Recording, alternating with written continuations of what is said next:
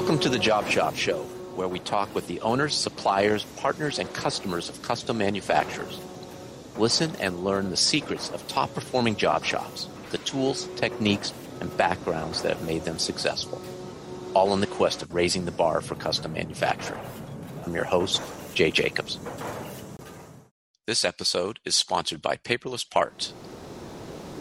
Built by job shop manufacturers for job shop manufacturers, Paperless Parts is the top rated quoting and collaboration platform in parts manufacturing, designed with the unique challenges of our industry in mind. Patented geometry driven technology rapidly pinpoints manufacturability issues and levels up the way your shop creates quotes, communicates with buyers, and processes orders.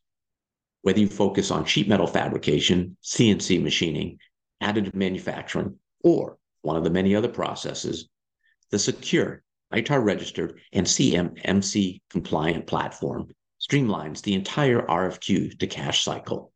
As a result, your shop can generate more accurate quotes faster and more efficiently. Plus, with real time analytics, you're finally able to make informed, long term business decisions from your quoting data. Ultimately, paperless parts users tell us we enable them to maximize revenue and profitability improve customer satisfaction, and gain valuable time back in their days. For more information, visit www.paperlessparts.com. Shazam! This is Jay Jacobs. Welcome to yet another really insightful episode of the Job Shop Show. We are thrilled to host Carla Mathiason, the dynamic CEO of American Flexible Products. American Flexible is an employee owned company nestled in the heart of Minnesota. Join us as Carla unravels the fascinating journey of her company's evolution, recounting the pivotal moment in 2008 when they embraced full employee ownership through an employee stock ownership plan, otherwise known as an ESOP. This is when they transitioned from founder owned to employee owned. Our engaging conversation has Carla delving into the inner workings of ESOPs, something I've wanted to explore for quite a while, something I really didn't know a lot about. She demystifies the process of share allocation and valuation, which is really the underpinning of an ESOP company's unique structure.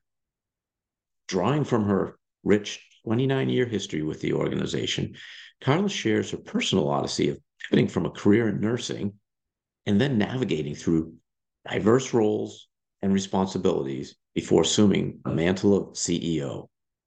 Her story not only mirrors the company's growth, but also highlights the profound cultural bedrock of American Flexible, one rooted in employee empowerment and the cultivation of robust customer relationships. Tune in to gain valuable insights from Carla's wealth of experience and discover how employee ownership has become a competitive advantage for American Flexible it's an episode brimming with inspiration, wisdom, and the undeniable spirit and vibrancy of a truly inspired leader. Here we go. Welcome to the Job Shop Show, Carla. Thanks for having me, Jay. I'm really excited to, to be here to chat with you today. I am too. Your background and the company, what you do, as well as the way that you're organized as an ESOP, there are so many questions I have, and I'm very excited to dive into some of the specifics on things that are unique, things that I don't think I've covered before in other podcasts. I wanted to start out though. I watched your video on your company, really liked it. I would encourage people to go to your website and watch it. And one of the things that struck me, which was something that we did at Rapid, is you say when someone calls in, they always talk to a live person. Yeah. Why do you have that set up? What is the reasoning behind that? You know, growing up in the industry, and I have been with American Flexible for 29 years, I think it's important to make that personal connection. And it all starts with that person answering the phone, knowing that there's always going to be somebody there to help them, to take care of them, so they don't get stuck in that, you know, press three, then press four, dial their last name. We're in a service industry and we want to make sure that we're servicing our customers the best that we can and that live person answering the phone with that smile and happy voice is the best way to to start the conversation do you train people to smile when they answer the phone? I do. I can tell you. So I started out answering phones with American Flexible, and I would go home and my kids would make fun of me for the way that I would answer the phone. like, what do you mean? How am I answering the phone? They're like, you're just too happy. I'm like, well, it just shows customers appreciate when they call in and they talk to a happy person. It just sets the tone. So, yeah, I mean, when we train people in, and I still answer the phone today. If people are busy, I'll pick it up and just greet them with a smile and, you know, start that conversation off in, in the right the right way and let them know that you're here to help. I was trained as a salesperson that when you are speaking on the phone, seems weird. However, when you smile, even though someone can't see you, smile is communicated somehow in your speech. And I personally saw a lot of better reception to my calls when I was smiling, particularly in the first minute or so when I was cold calling someone.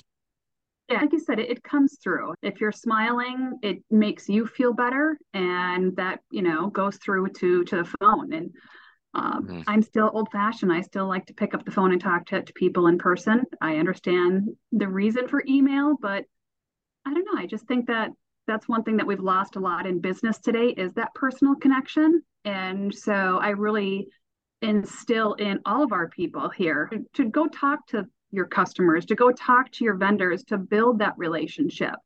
I still have customers that call in and talk to me, and they're customers I dealt with 20 years ago, and I know their kids and I know their family. And it just, I think that is missing from business today. And I just want our team here to to continue to work at building it, to just that's an important part of who we are as a company. I couldn't agree more.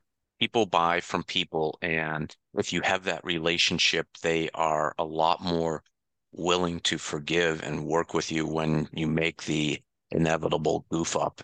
It yeah, that relationship is important as opposed to a, a robotic voice on the other line. Yeah. Also, we mandated that someone live would answer the phone. No, no phone systems. I looked at it as, and I think you're saying it in a different way.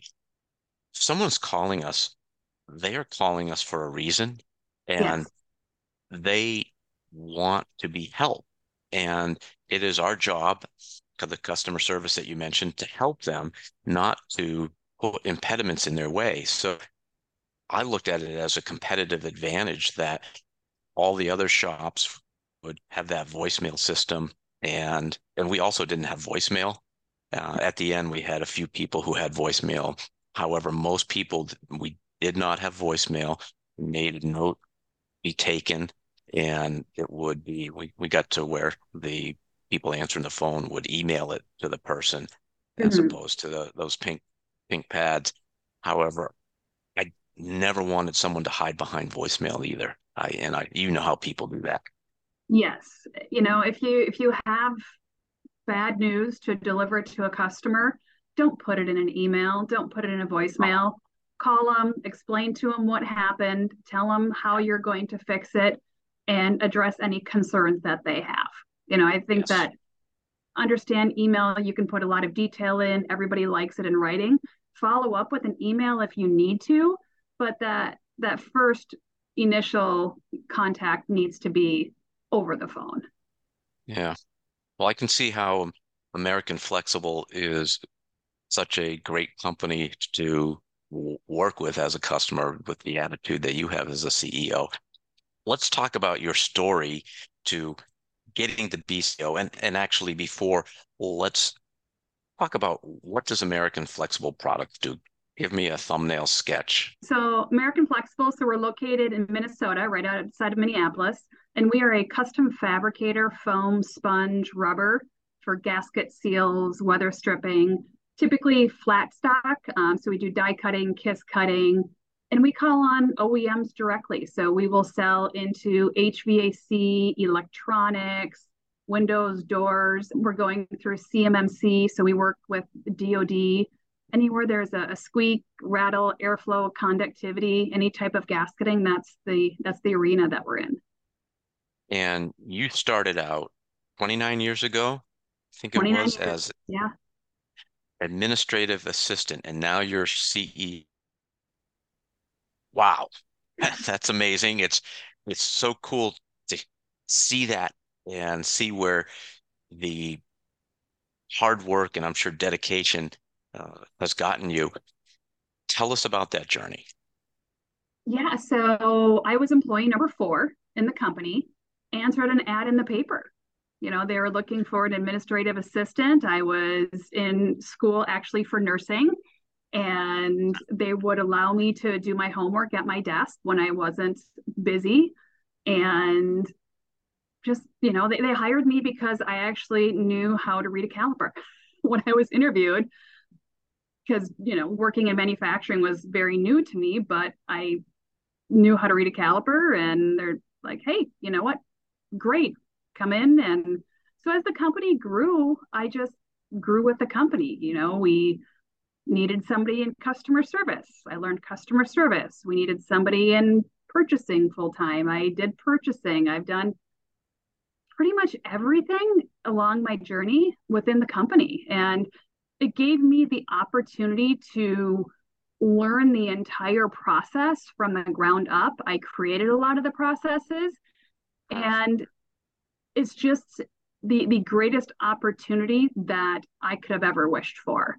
And I am very lucky and very fortunate to have had the opportunity to grow within the company to where I am today. And like I, I tell everybody that I work with, you know, as an employee owned company, 100% employee owned company, everybody here is an owner and everybody here has a voice. And I understand what you're going through because I have been there. I've been in your role. I understand, you know, what you are having to do every day, what the constraints are, what the issues are.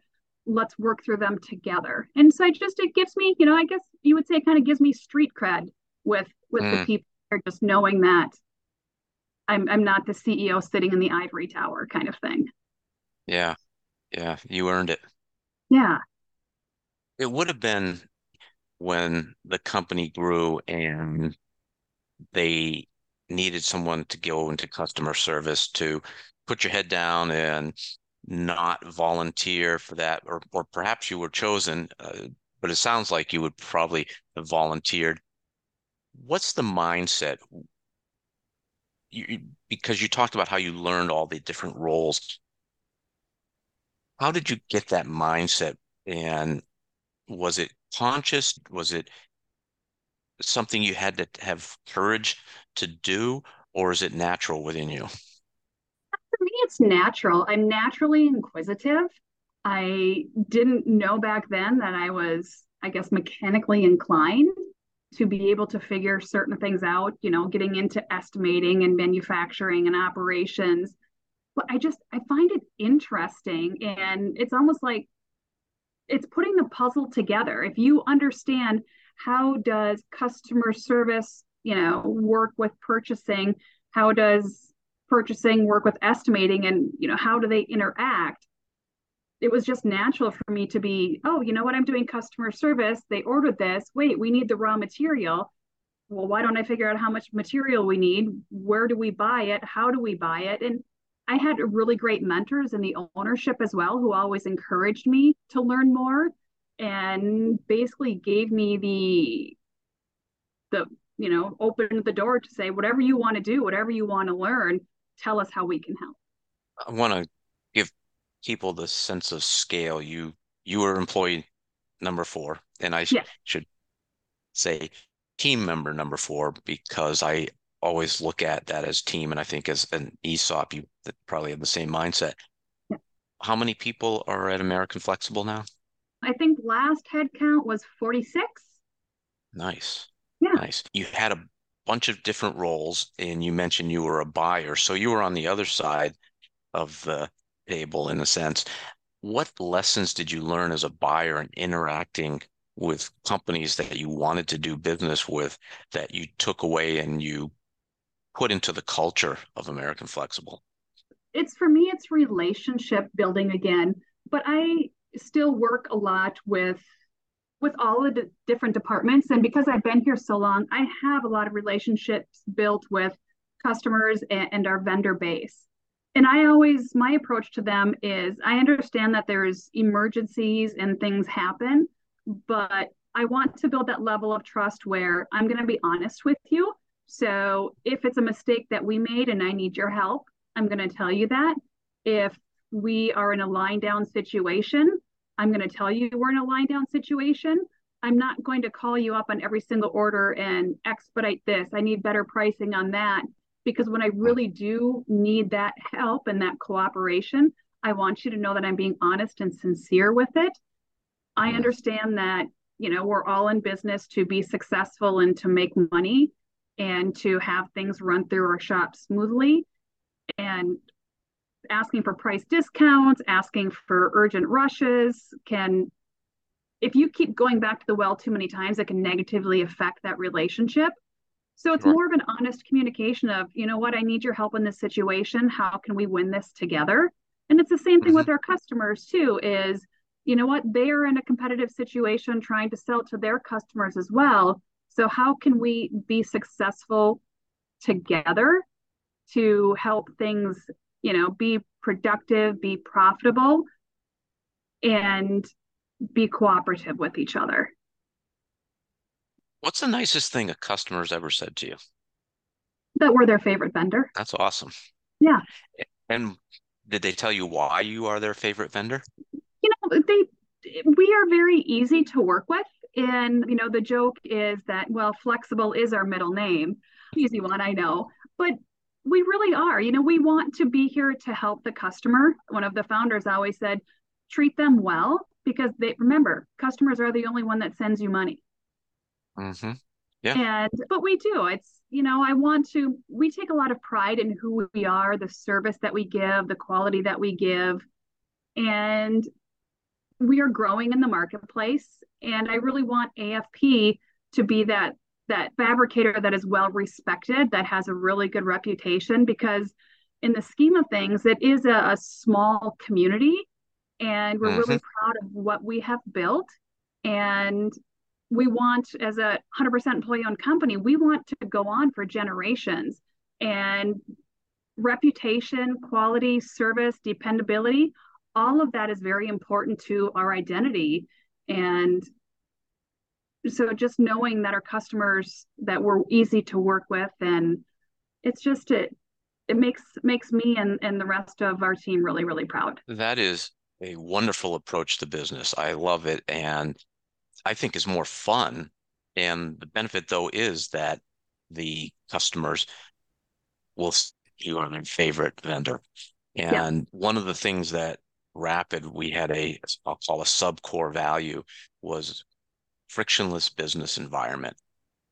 We wanted to be so easy to work with that they automatically gave us the business because they had so many other vendors who were problems or would take up more time and they knew that they could offload it to us and get that off the plate and get down to the other things that were going to suck up their time and sounds like you have the same approach we always like to give our customer hope. We never, nobody ever likes to say no. Sometimes we have to, we understand that. Mm-hmm. But if they call us with an issue, whether it's delivery, new part, line down, whatever it is, we always say, you know what? Give us time. Let us look into it. What do you need? How soon do you need it? How can we be of service? And we will all get together as a team. If it takes my production manager, my engineering manager, whoever it is, we're going to do mm-hmm. what we can to help the customer out because it is a customer service business. And the more that you help them the more loyal that they're going to be. Yes. I think relating to this and a lot of the things that we're talking about are culture. Yeah. On your I believe it's linkedin profile you have hashtag we own our future yeah tell me about that so we in 2008, there were three founders and they were looking at retirement. And I remember sitting in my office, I think at that point I was senior buyer. And they had people come through and there were there was three, four, four key employees at that time who had been with them for let's see here. So the first three before me were all still with the company at that time. So we were all kind of talking like, what's going on? What are people coming in for? And then a couple of months later, I had overheard a conversation about selling the company and got concerned. So I went and talked to the CEO, and he's like, you know what? We're just looking at options for retirement. And about a month later, they they brought the employees together and they said, you know what? Everything that all of you have done for the company, we wouldn't be here where we are without you. And yes, we are going to be retiring, but we are selling the company to our employees and we will be a 100% employee owned company. And they fully trusted in us to kind of carry on that legacy. And that was 2008. So we own our future is because we are 100% employee owned. Everybody mm-hmm. here, no matter who you are, no matter what role, you know, it's you know, our administrative assistant answering the phone, you know, putting that smile on, greeting the customer. It's customer service, taking care of the customers, helping them out. It's purchasing. Are they buying the best that they can buy? Are they saving us money? It's people mm-hmm. in production or, you know, our production team. Are they hitting efficiency ratings? So everybody here has a direct role in the the success of the company because of that 100% employee ownership. And that's a really exciting opportunity for us to own our future because it is in our hands. I have a lot of questions about ESOP. They came to you and they said, We want to sell to the employees. Mm-hmm. And had you ever heard of ESOP before that? I did. And my first exposure to an ESOP was not a good one. The company that I, I knew of previously actually went bankrupt because oh. it was I, well, I don't think they were 100% employee owned, but basically they mismanaged their ESOP and they went mm. bankrupt and closed. So when they said employee owned, I'm like, oh no, this isn't going to be good. And they, you know, the the ownership at that point, I still see them. We still get together and they always, you know, hey, remember when you didn't think this was going to be a good idea? yeah, it was, it was scary because we didn't know how does it work? They three owners yeah. own 100% of the company and now they want to transition to the employees owning 100% of the company and they own none. How does that work? What are the mechanics? You know, in the beginning obviously we weren't privy to to how it all got set up, how they determined how they, you know, what direction they were going to go for for the for the buyout, but what I can tell you is that they went to the bank and they took out a loan for roughly half the value of the company. And mm-hmm. then mm-hmm. the company then lent them, took out a loan out from the company for the other half. And so we paid the the bank loan every month to the bank for half the value of the ESOP. And then we paid the owners their payment every month for for the other half. So that was they termed it a friendly loan because it was loaned directly from them to the company for half of it. So they, at the time, essentially, they sold 100% of it. It wasn't a step transit. No, it was 100%. Yeah. So I'm just going to throw a, a, fictitious number out there. Say that the company yep. was valued at $6 million, three owners. They each, you know, earned their, their $2 million share.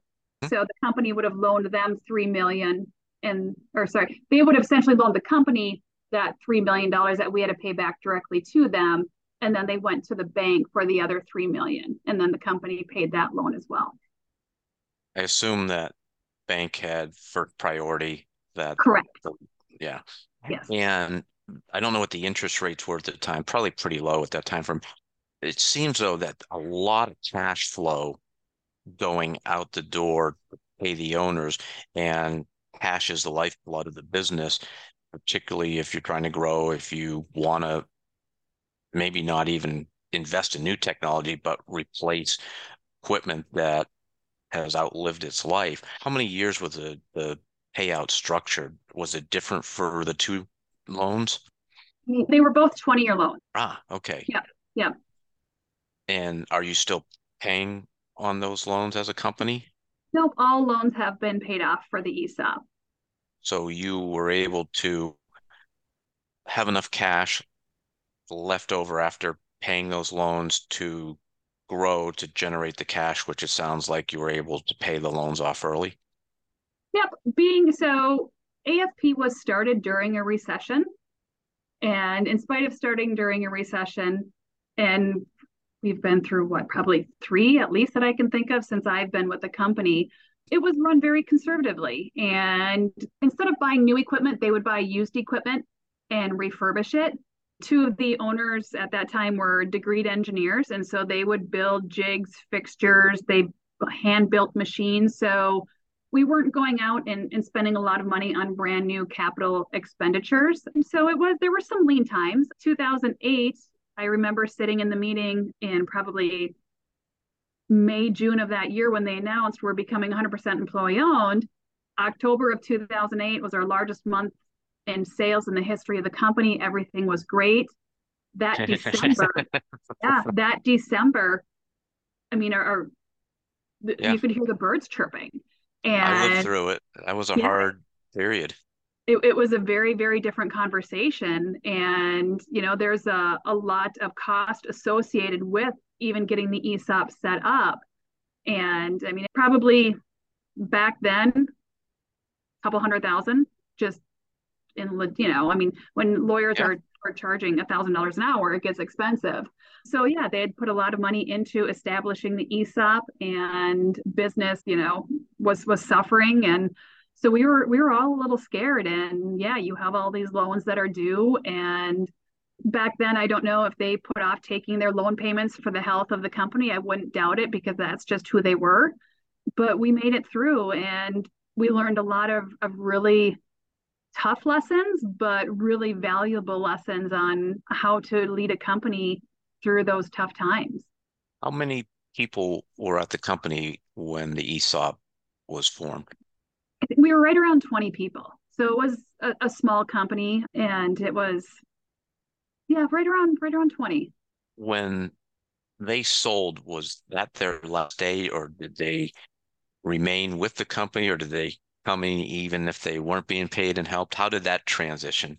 Yeah, so they each held, so we had CEO, COO, and CFO. Our CFO retired within about a year.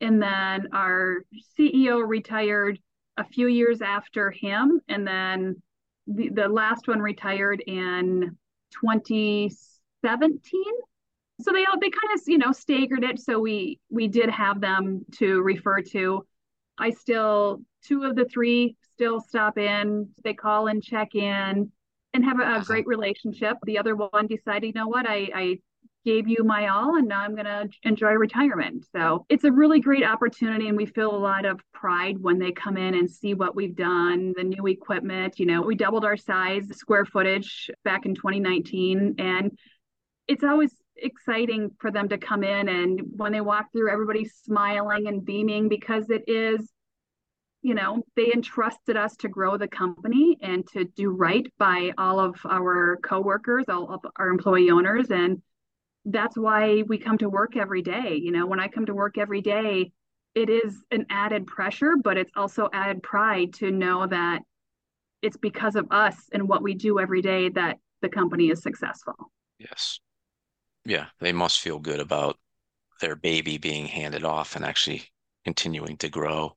Yeah. I want to dive back though into some nitty gritty. Yep. Someone's listening and they're thinking about an ESOP. The owners, they remain for different periods of time. They were still drawing a salary then. Correct. Yep.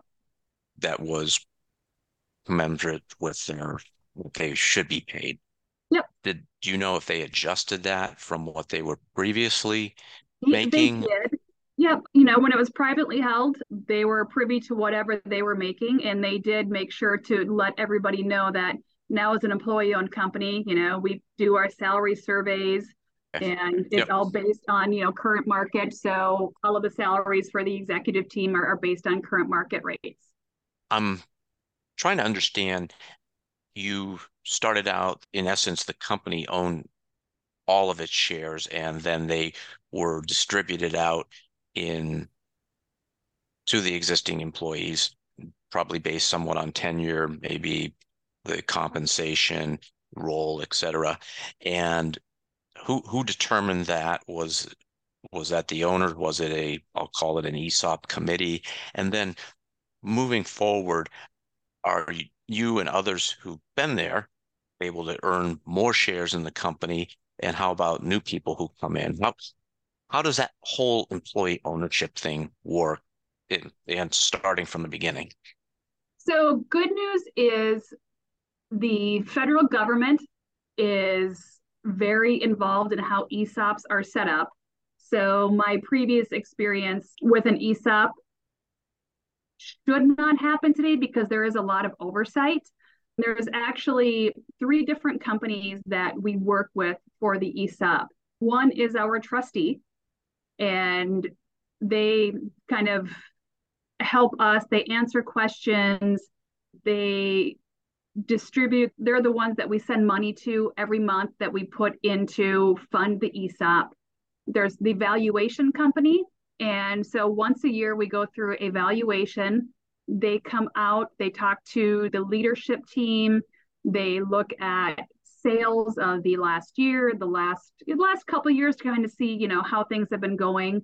They look mm-hmm. at your forecast, they get our monthly financials, they get our tax returns to to really get an idea of the financial stability, the sales, are we growing?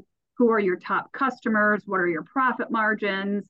So they have full access to all of our financials. And based on current market value of the company, they will determine a share price. And mm-hmm. they then give that share price. They come back to us and they say, okay, here's your share price. It was based on these factors. Do you agree with it? Do you disagree with it? And then we, we've never said, no, we don't disagree. Not sure what would happen if they did that. Sometimes we're like, it went up how mm-hmm. much? yeah. Which is a good thing. But then they will give that share value back to the trustee. And then there is a another company that will distribute all of the shares and all of the cash if people are you know diverse. There's a lot of different ways to get money out. So there's three companies that take care of all of the regulation of the ESOP and control all of the money and determine the share price. So with AFP basically when they went and they took the loan out for the company they put in let's just in round number let's say that there were 100000 shares. Mm-hmm. and those shares are distributed are released over a 20 year period 20 year loan. So a 20 year period that the mm. shares were released. Even though we paid the loan off early it's still 20 years. So every year that would make 5000 shares are released and distributed through all employees that are eligible and eligibility is you have to be here one year to get into the plan. And your number of shares are distributed based on tenure with the company and compensation. So the longer you are with the company, the the higher your compensation, the more your number of shares you earn. It's kind of a behind the scenes calculation. The three companies that I was talking about, there's one of them that takes care of all of those calculations to determine the number of shares that everybody earns and then everybody has the exact same share value. And it's very much like a 401k where it's a five year vesting period. And uh, okay. Uh, yeah, that, yep. that's important. Yep. Yep. Uh, so once you're in the plan for five years, you're 100% vested. And every year, as new shares are released, uh, the number of shares you have should always go up because mm-hmm. as people leave, whether it's through, you know, retirement, disability, you know, just leaving jobs, whatever it is, all of those shares, we buy all of those shares back, and then all of those shares are recycled back into the plan.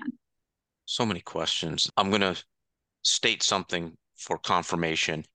You have grown, let's say you've a little more than doubled the number of team members. I don't know how that translates to revenue, but not as important. Say theoretically, of those 5,000 shares, you're going to get half as many shares as you did when the ESOP was formed. Yes. Because there, however, because the share price hopefully has more than doubled in the interim, the total value you're getting every year, the share price times the number of shares, gets greater and greater every year, even though you're receiving perhaps less shares. Yes. Yep. I can tell you that just in the last seven years that I've been CEO, the, the company revenue has doubled and we have seen significant increases in our share value because of that. What happens to the go back in?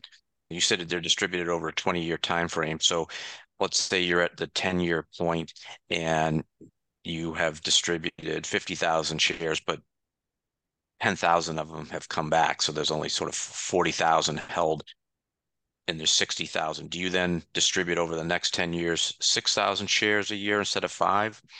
Yeah, so there is a time period that those recycled shares, they don't all go back in and just get distributed the next year. It is a 10 year cycle. So if somebody were to leave and they yeah. had 5,000 shares, those 5,000 would get then distributed okay. over that, that time frame. Yeah. And so there will never be more than that theoretical 100,000 shares in the company. Correct. Gotcha. Huh. Pretty interesting. And so the first year then with the 20 people who are with the company, you split the 5,000 shares amongst yourself. Yes. Okay. And I think our, our first share value back then was 26 cents a share. Okay.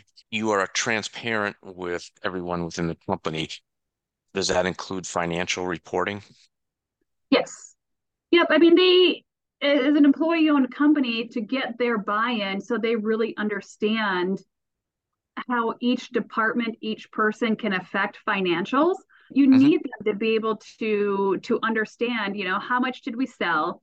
What was the profit? What is our profit margin? What are the hours worked that it takes? It's just mm-hmm. there, there's so many different. I mean, we we try not to get too deep, but if they have questions, obviously they can come and ask. But we do post financials every month, number of jobs, total sales, you know efficiency by resource that type of mm-hmm. thing. So everybody can you know get a but- better understanding of where all the costs come from. How do you teach them? Because most people have an education in accounting or financial literacy.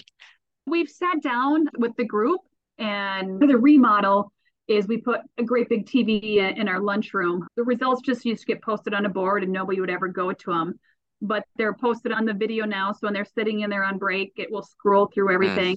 And once a year, when we have our meeting, when we hand out stock certificates, we talk ESOP and we actually have three different groups that we talk to now because the longer we're in ESOP, you have people who've been in here almost since day one who are, are way past, you know, looking at, oh, I'm eligible for diversification or I'm looking at retirement.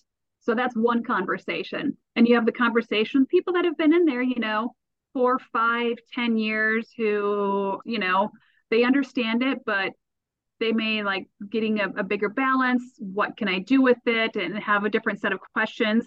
And then you also have that group we call zero to four years who are new to the ESOP and they have a, a lot of questions that new people are going to have. And so the longer that they're in it, the more different, the more in depth the mm. questions are. And so mm-hmm. it's an open conversation with everybody, just kind of talking here's how your share value is determined, here's your number of shares, here's what we do to affect it, here's how the sales affect it, here's how to read, you know, the information that we're putting up. You mentioned that you send money to one of these three companies. Is that distributed as a dividend? Do you do dividends to shareholders or what happens? Let, us say you were like crazy and you had 50% EBITDA in the company, you had this pile of cash. What happens to that pile of cash then? And and, and that's my way of asking about dividends. Uh, so no, we so ESOPs can be set up many many different ways. We do not pay dividends. So the way that it works is you are only allowed for our plan anyway to contribute X, like I believe for us, it's 25% of our annual payroll that we can contribute to the ESOP. So your payroll is $4 million. The most that we could contribute to that ESOP annually is a million dollars.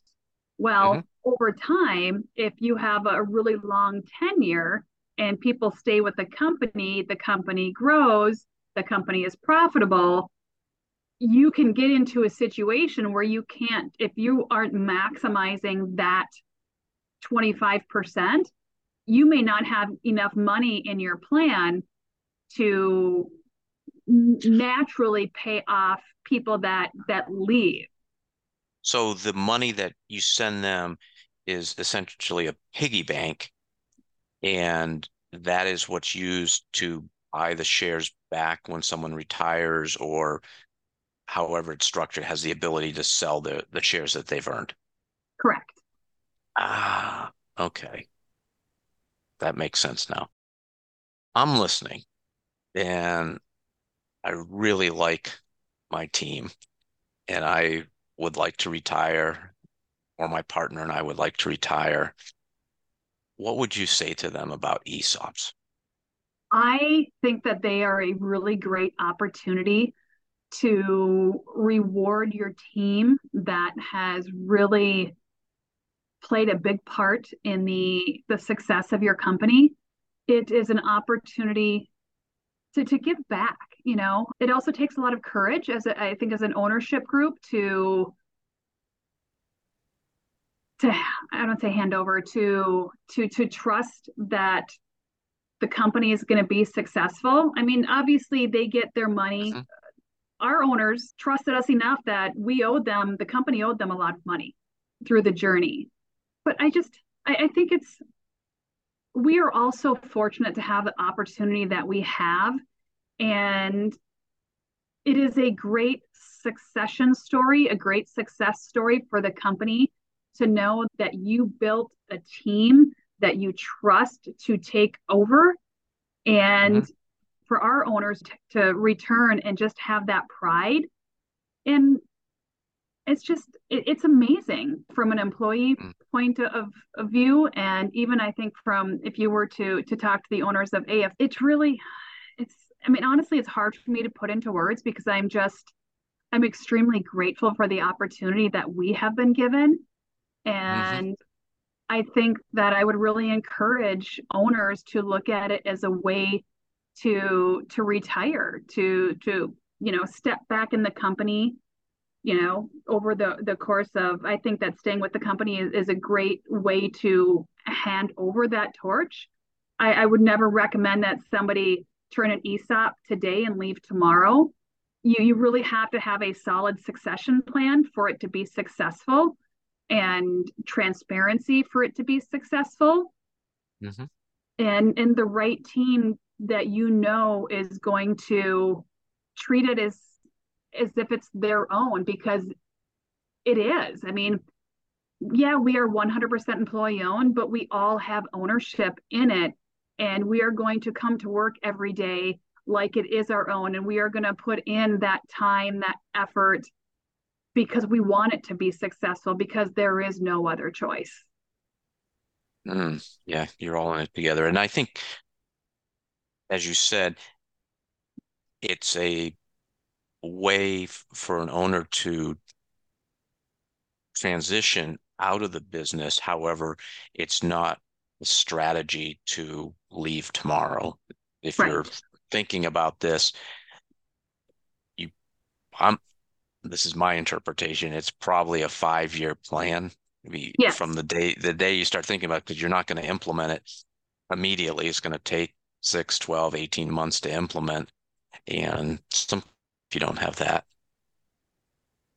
You as part of this whole transition went on the board of directors in 2009. Is, is was that when the ESOP was formed? There was a board of directors formed with it. Correct. How many people are on the board of directors? What was the rule? Who decided? So, trustee of the ESOP is on our board of directors, and we've always had an internal board. At that time, the mm three founders were on the board, and then there were three of us at a VP level that were all promoted at that time VP of manufacturing, VP of sales, and then I was promoted to VP of operations.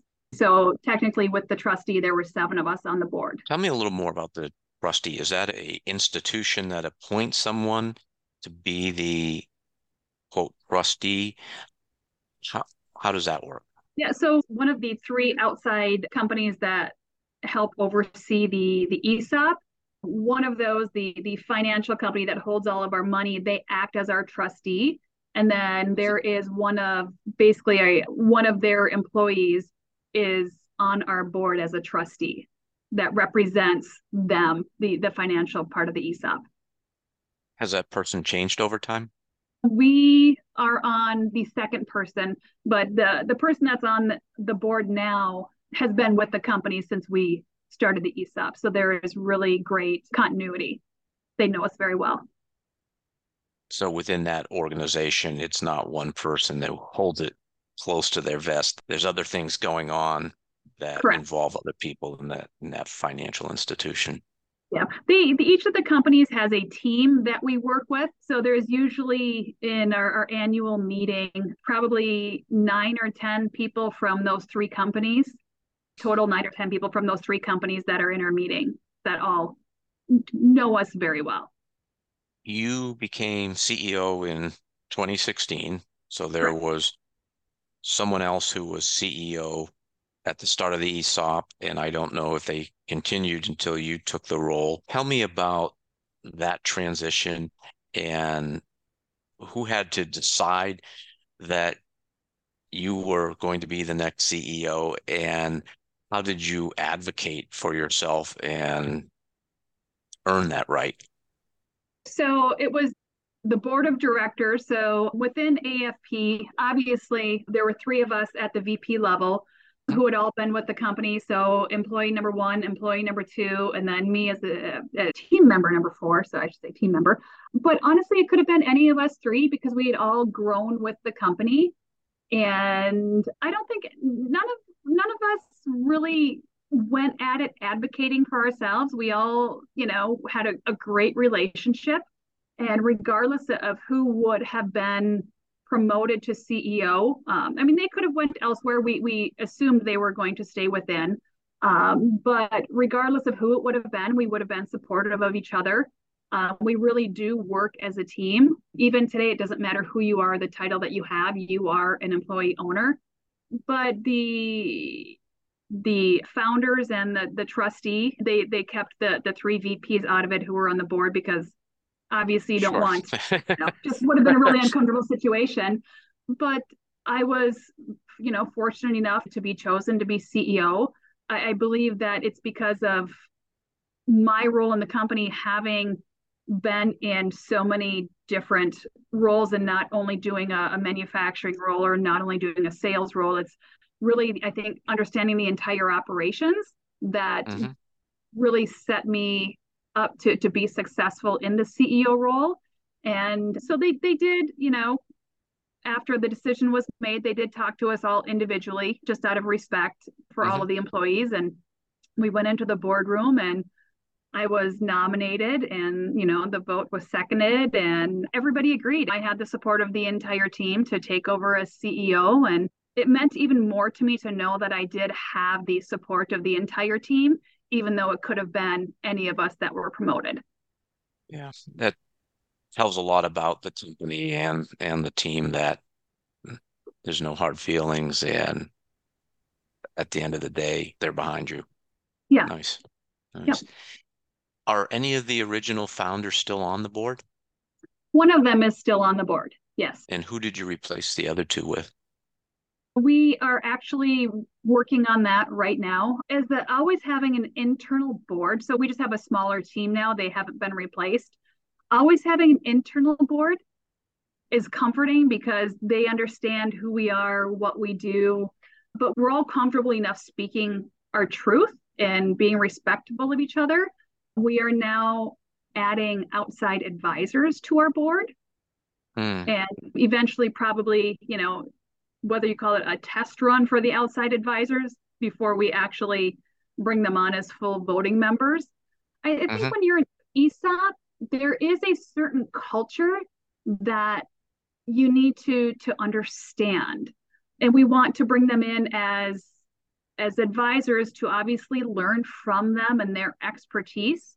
but we also want them to get to know AFP, what our culture is, who we are as a team, and what we expect them to bring, and also learn to know what they expect of us. Mm-hmm. So just building that relationship before we bring them on as a full voting member. Anything else you want to add about ESOPs, governing structure? You know, I would honestly encourage, I know that there's a lot of manufacturing and doesn't always have to be manufacturing. I mean, there are really large companies out there. There's grocery store chains that are um, 100% employee owned. So any business uh-huh. out there. But obviously, I know and love manufacturing. And I would truly encourage any owner who is looking at succession planning, who is looking at selling, to look into an ESOP. You get a lot of buy in from your people.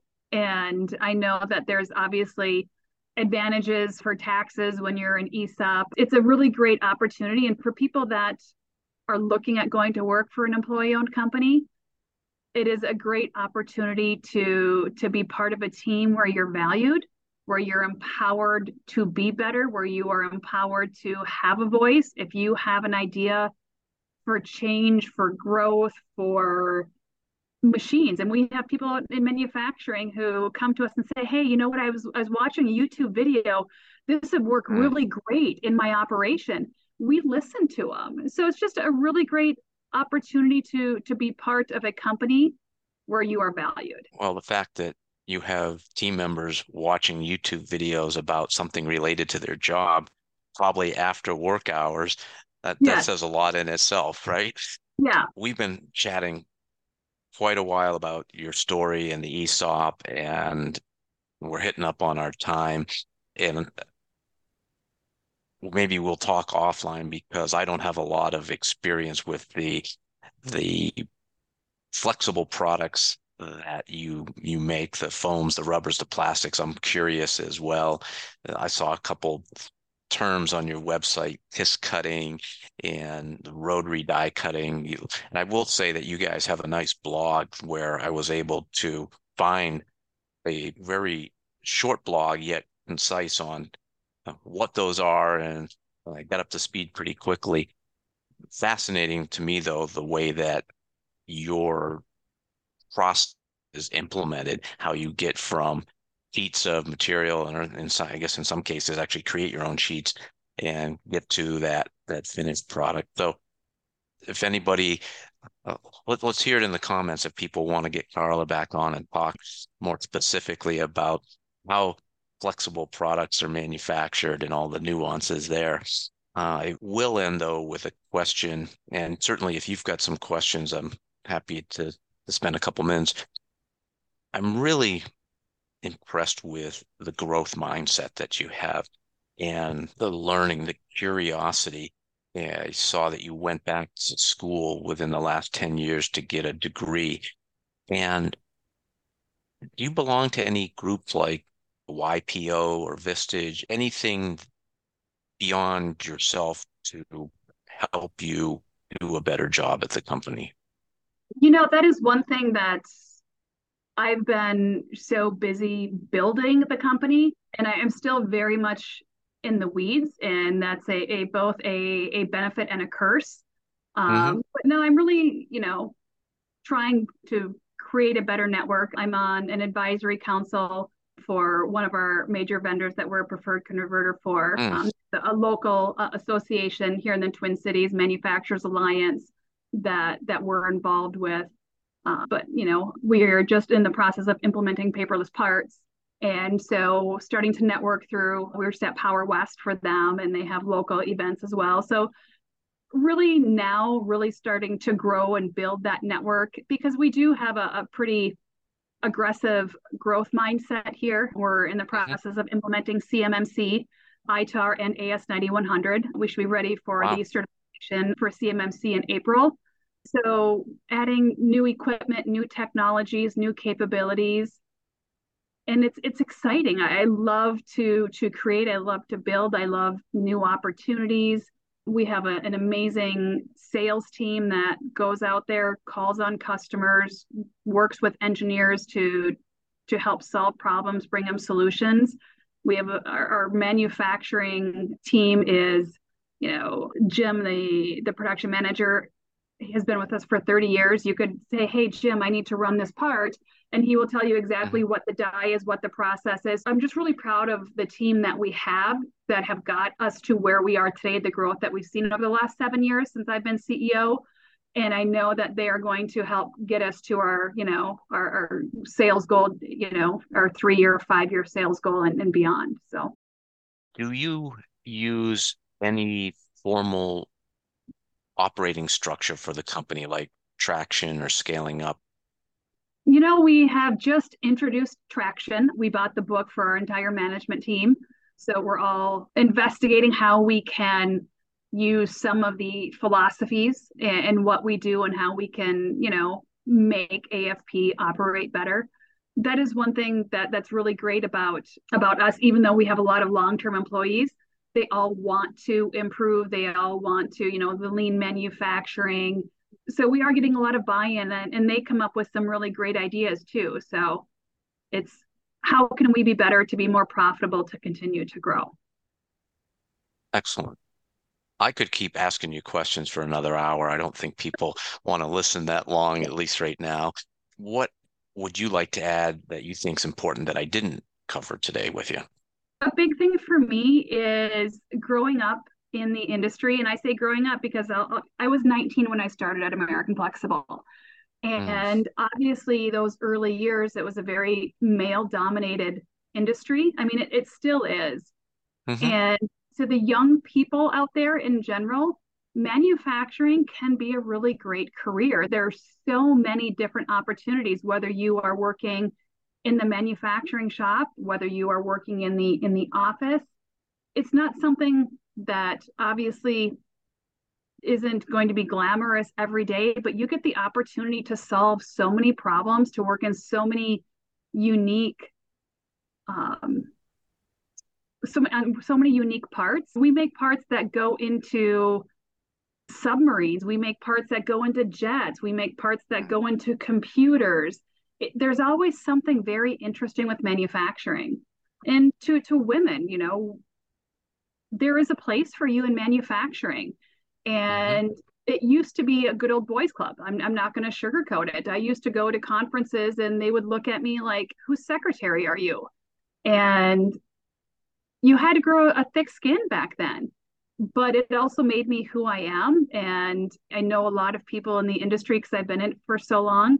And today it's a really great industry. They're very welcoming. They are very respectful of everybody that's in it. And we have a lot of great opportunities to impact the way that manufacturing is run.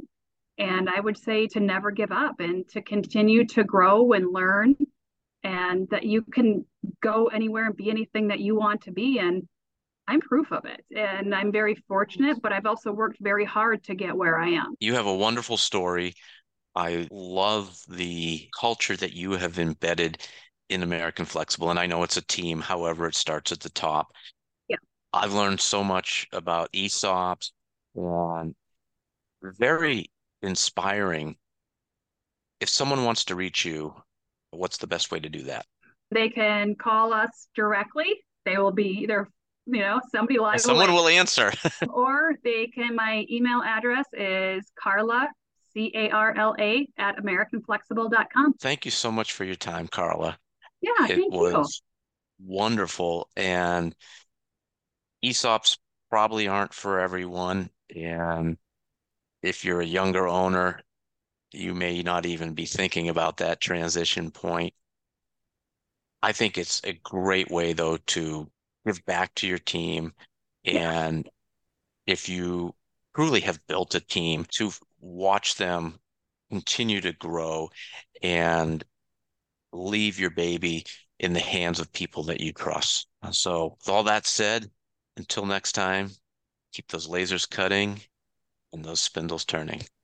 Have a super day. Thanks for listening to the Job Shop Show podcast. If you enjoyed today's episode, please be sure to subscribe so future episodes are automatically downloaded directly to your device. You can also leave an honest rating and review on Apple Podcasts. Not only do I read every single one, It also helps me understand what content matters most to you. Thanks again for listening to The Job Shop Show.